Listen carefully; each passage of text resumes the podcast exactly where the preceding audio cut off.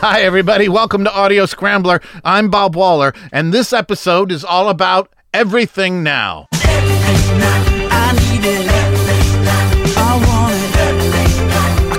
Without it. Everything Now is the new album by Canadian alt rock superstars Arcade Fire, a band that I've come to believe is fascinated with paradox.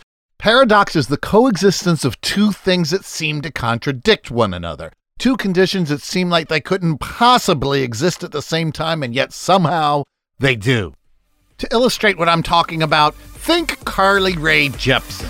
I feel so right. here telling us that her lust is wrong and right at the same time. Or Nick Lowe, You gotta be cruel to be kind. who asserts that in order to be kind, you gotta be cruel. Or even Simon and Garfunkel,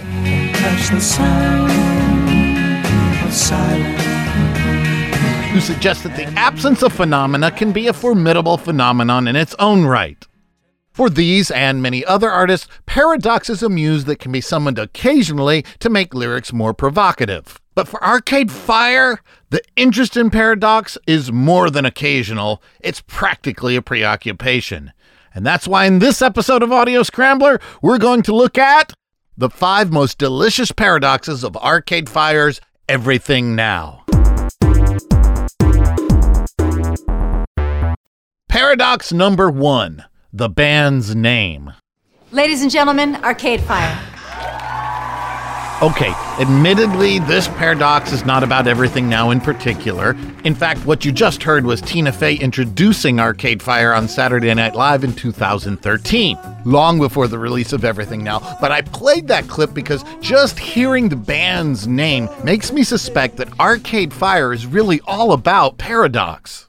I mean, putting the words arcade and fire next to each other is pretty evocative. It creates a kind of ominous feeling because an arcade is a place of fun and a fire is a tragedy.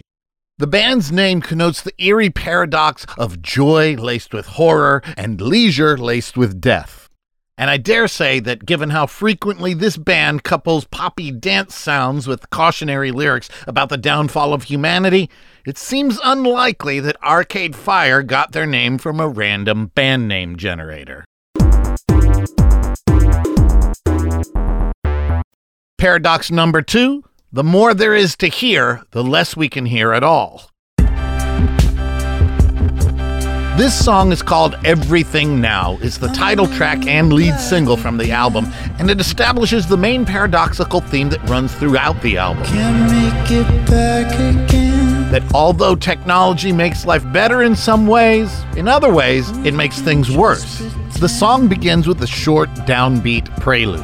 We hear frontman Win Butler lamenting that there's no way to return home from a condition that he calls everything now.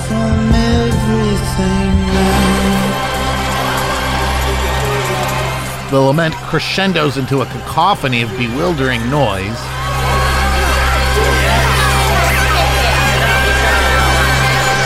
And then.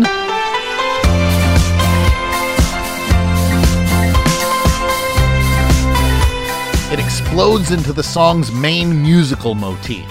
A catchy dance riff that is reminiscent of old school big production disco and has been compared especially to ABBA. As the song progresses, Butler congratulates us for having everything now.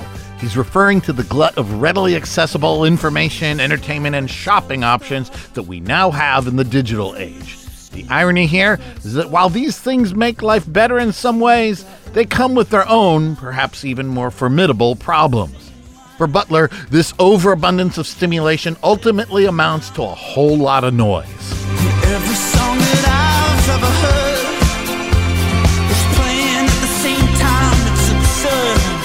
We realize that the cacophonous buildup that occurred between the prelude and the groovy ABBA-like riff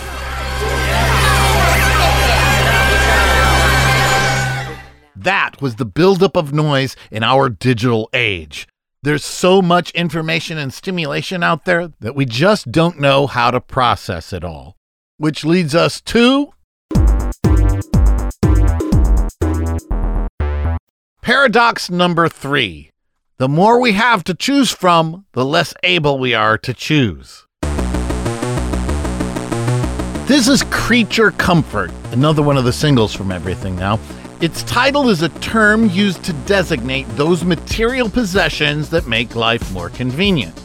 Ostensibly, this is a song about teenage maladjustment, but its message is applicable to just about anybody in our age of consumer gratification. The verses refer to a boy who resents his father and a girl who's unhappy with her body image, two people who are discontent with what they've got and praying to God for delivery into something better, preferably greatness.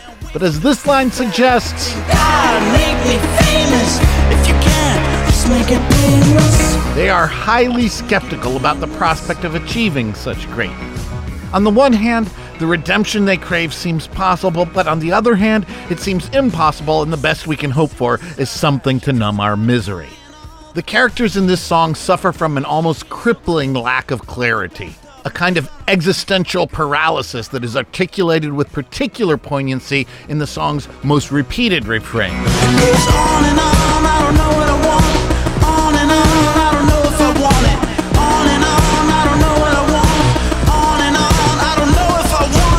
Goes on and on, this onslaught of noise, these endless choices, these relentless ideas about who we are and what makes a good life. But I don't know what I want. In the din of our digital age, it's hard for any one of these ideas to stand out above the countless others. And so, in our paralysis, we settle for the creature comforts. Creature comfort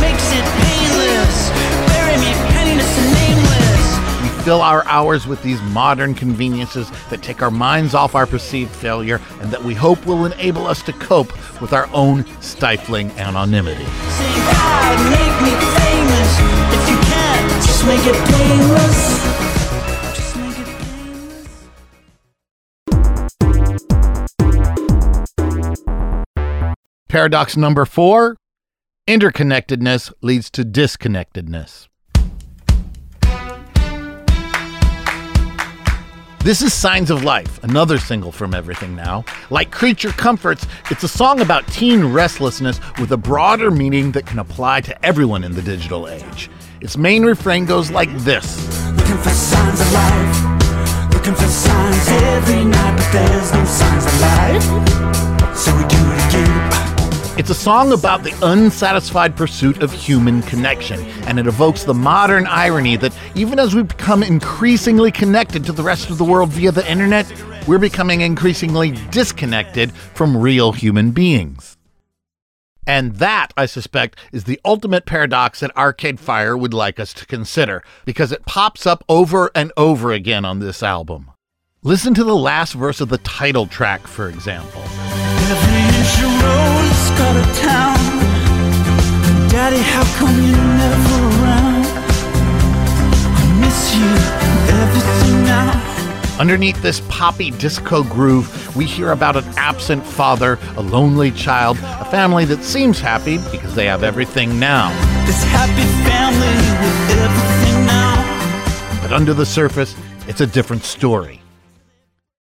The video for Everything Now shows images of power lines strung on electrical poles, symbols of our electronic connectedness, spread out across vast expanses of brown, desolate land.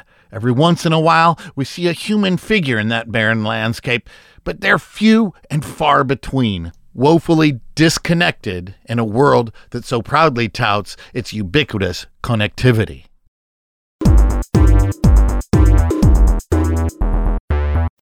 Paradox number five.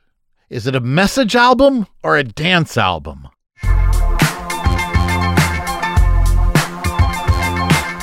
I had breakfast this morning at a neighborhood diner where the guy behind the counter, let's call him Jonathan, asked me what I'd be doing today and was interested to find out that I'd be writing a review for Arcade Fire's latest album.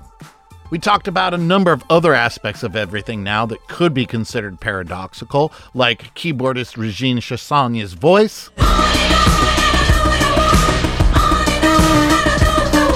which is part operatic and part punk, frantic but consummately controlled at the same time, and the song, or maybe songs, called Infinite Content. Infinite content, which appears first as the punk song you're hearing right now, spelled infinite space content, and then as a country song.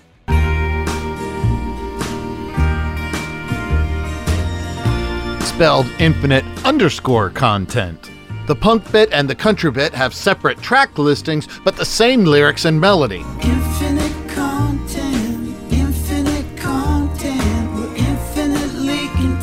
And the former flows directly into the latter with no silence in between. So are we talking about one song here or two? Clearly, Arcade Fire is not a band that is overly concerned with being one thing or another.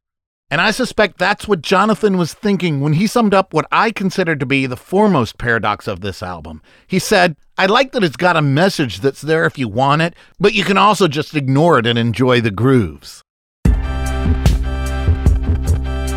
In prepping for this episode of Audio Scrambler, I read a fair number of reviews of this album, and I noticed that one of the most common criticisms of Everything Now has to do with it being both a message album and a dance album. Some critics are saying that Arcade Fire has forsaken its indie roots and should stop trying to be a dance band. Others are saying they should make up their minds and be either a message band or a dance band, but not both. As for me, I'm inclined to agree with Jonathan. I think it's perfectly fine to be both. And guessing from Everything Now's performance on the Billboard album charts, currently number one in both rock and alternative rock, the public at large seems to be just fine with the paradox as well. A cautionary message about existential estrangement in the age of connectivity might not sound like a good time for everybody, but if it sounds like 1970s big production disco, you can always just dance.